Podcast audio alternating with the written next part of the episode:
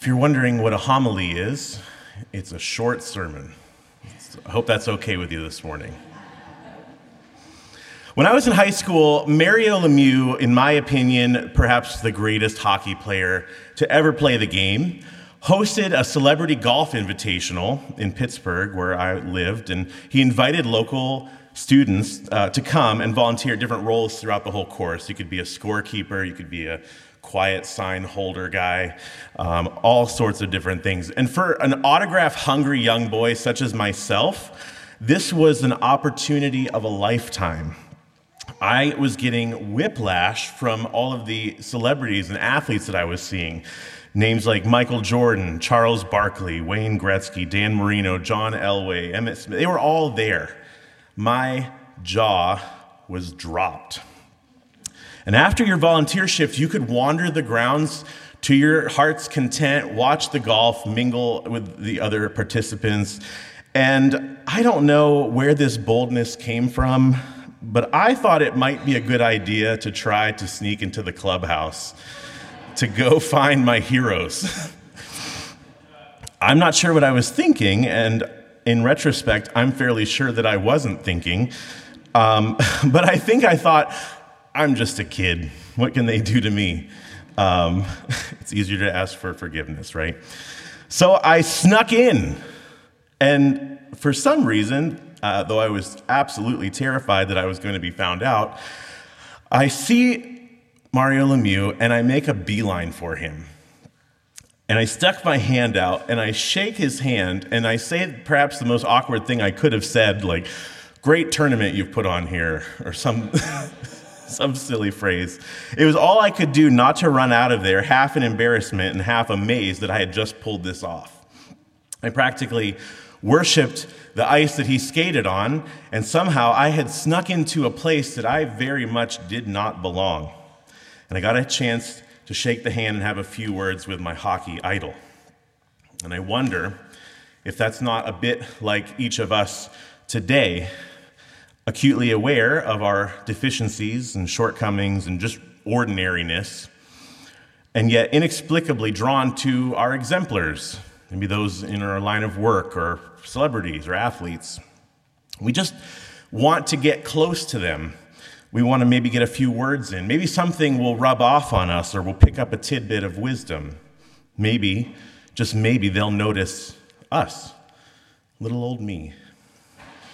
If only we knew someone who belonged in the clubhouse, so to speak, someone who could usher us into their presence. Maybe you're like me, and the ascension wasn't really ever talked about, other than uh, a necessary speed bump to on the way to Pentecost. Um, before we get into that, I think it's important to take a look just a few lines earlier. Paul precedes this section of text in Ephesus by encouraging his readers that he's praying for them. In fact, he's not just praying, he says, I do not cease to remember you in my prayers. That's intense. That's a lot of praying. Well, how does he pray? He asks God to give them the spirit of wisdom and revelation in the knowledge of him.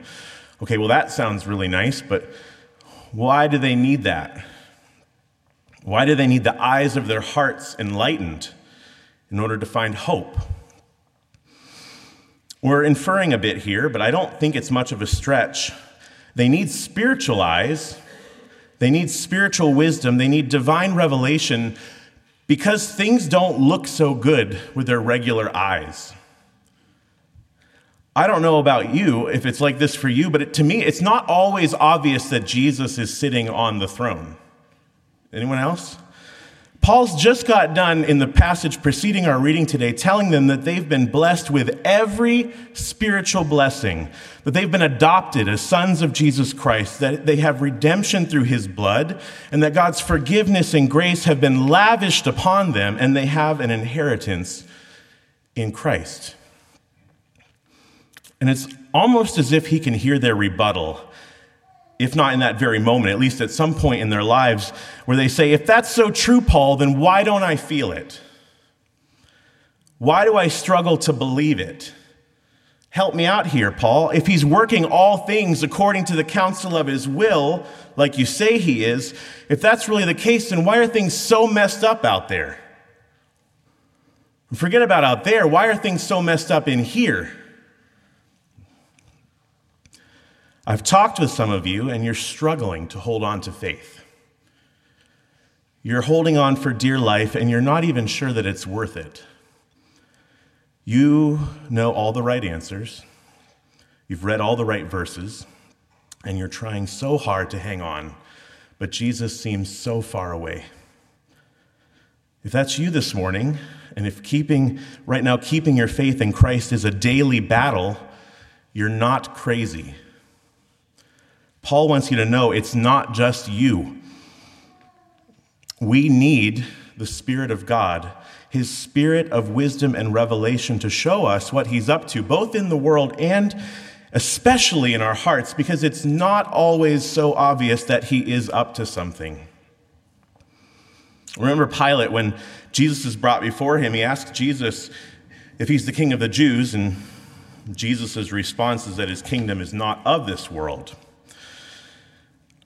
It's a little obtuse, Jesus.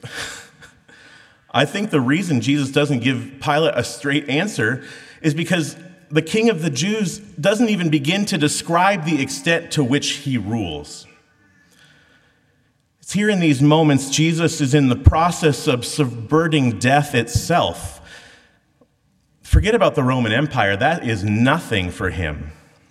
But although it will not always be, often his work is obscured to our natural eyes. In fact, the very template that he's given us to pray is that his kingdom in the heavenly realms would bleed over to the earthly domain. We may not like to hear it. I may not like to hear it. But the work of truly knowing what God is up to, indeed, the work of establishing his way in our lives and in the world, is a work of prayer. Our efforts and our studies and the books we read, they're all fine. But God must open the eyes of our hearts to see the hope of the inheritance that God has in store for us, the down payment of which is the Holy Spirit. In fact, it was after Christ's ascension, as the disciples waited in that upper room, that the scriptures tell us they spent that time devoted to prayer. Every Sunday during communion, we have prayer ministers available in the back. And you don't need to be in a crisis of faith in order to avail yourself to prayer. Maybe you've just run out of words. Maybe you're like Moses and you need an Aaron and a Hur to hold up your arms for a while in the battle. Maybe you just like the eyes of your hearts enlightened to see the work of Jesus in your family and in your workplace and in your very heart. Myself and others on the prayer team would be delighted to join you in prayer. Okay, so, moving on, what is the basis? What is the basis for this asking of the spirit of wisdom and revelation? What hope do we have for our eyes actually to be enlightened? I would argue that it's both the basis for and the object of the spiritual seeing. He's basing it on the immeasurable greatness of God's power towards us the very power, the working of his great might that he worked in Christ when he not only raised him from the dead, but he seated him at his right hand. He's basing it and aiming it at the ascension. It's a gorgeous bit of prose that God the Father, the Father of glory, with the working of the strength of his might, which he worked in Christ when he raised him from the dead and seated him at the right hand in the heavenly places, gave Christ to be the head over all things to the church and the church to be his body, the fullness of him who fills all and all. I love how John Chrysostom, a fourth century archbishop in Constantinople, puts it. He says, Oh, how high has he raised the church! For as if he were lifting it by some stage machine, he has led it up to a great height and installed it on that throne. For where the head is, there is the body also. The very throne room of God. Can you imagine a place where we might be less worthy to enter? But we desperately want to be there, don't we, in that great cosmic clubhouse? It's such a deep impulse of ours to want to be on the inside. It's in our vernacular, FOMO, fear of missing out. We want to be on the in.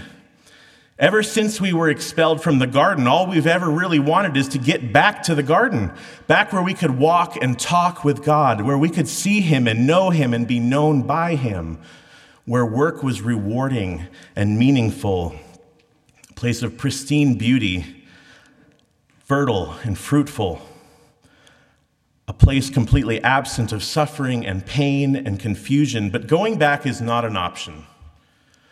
That garden is heavily guarded. I recently introduced my kids to one of Steven Spielberg's and George Lucas's classic animated allegories, The Land Before Time. Everything was perfect.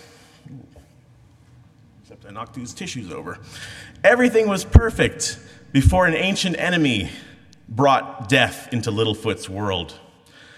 And then, with the addition of Cera, Ducky, Petrie, and Spike, the multi ethnic family, at the urging of a prophetic voice, make their way through a broken and fallen world, harassed by the one who would steal, kill, and destroy, to a place where death and tears will be no more. And at long last, they reach the great valley, a place of untold abundance and safety, and most importantly, reunion with the ones they love the most. Isn't that the story of the church? A reunion with the one who knows us best and loves us most. This morning, be comforted, church. You were not only intended to be close to him, you, you will not only one day be reunited with him, that right now, even now in the ascended Christ, you are seated with him. He has brought us in and given us his very self. In the ascended Christ, you belong there in the throne room. You don't have to sneak in. You couldn't if you tried. I think of Tim Keller in light of his passing, the remark that he made that the only person who dares wake up the king at 3 a.m. for a glass of water is a child. And we have that kind of access to the Father through Christ. Your Father's good pleasure is yours, and He loves you. In the ascended Christ, your suffering is vindicated. In the ascended Christ, there is rest for you. His righteousness is yours. He sees you this morning. He is yours, and you are His. So know that when we move to this table in a few moments, when you eat His body and drink His blood, you are not only bringing Christ into your body, that you are being brought to Him to the presence of the Father. That's what the liturgy of the table is all about to receive from Him life and life to the full. Only then, as Schmemann writes, after having been immersed in this new life of the kingdom, after this liturgy of ascension, can we then return to the world, faces reflecting the light of joy and peace of that kingdom, and truly be its witnesses. May the eyes of our hearts be enlightened to this great spiritual reality this morning, even as we await and hope for the day when we will see our Lord face to face and dwell with him forevermore.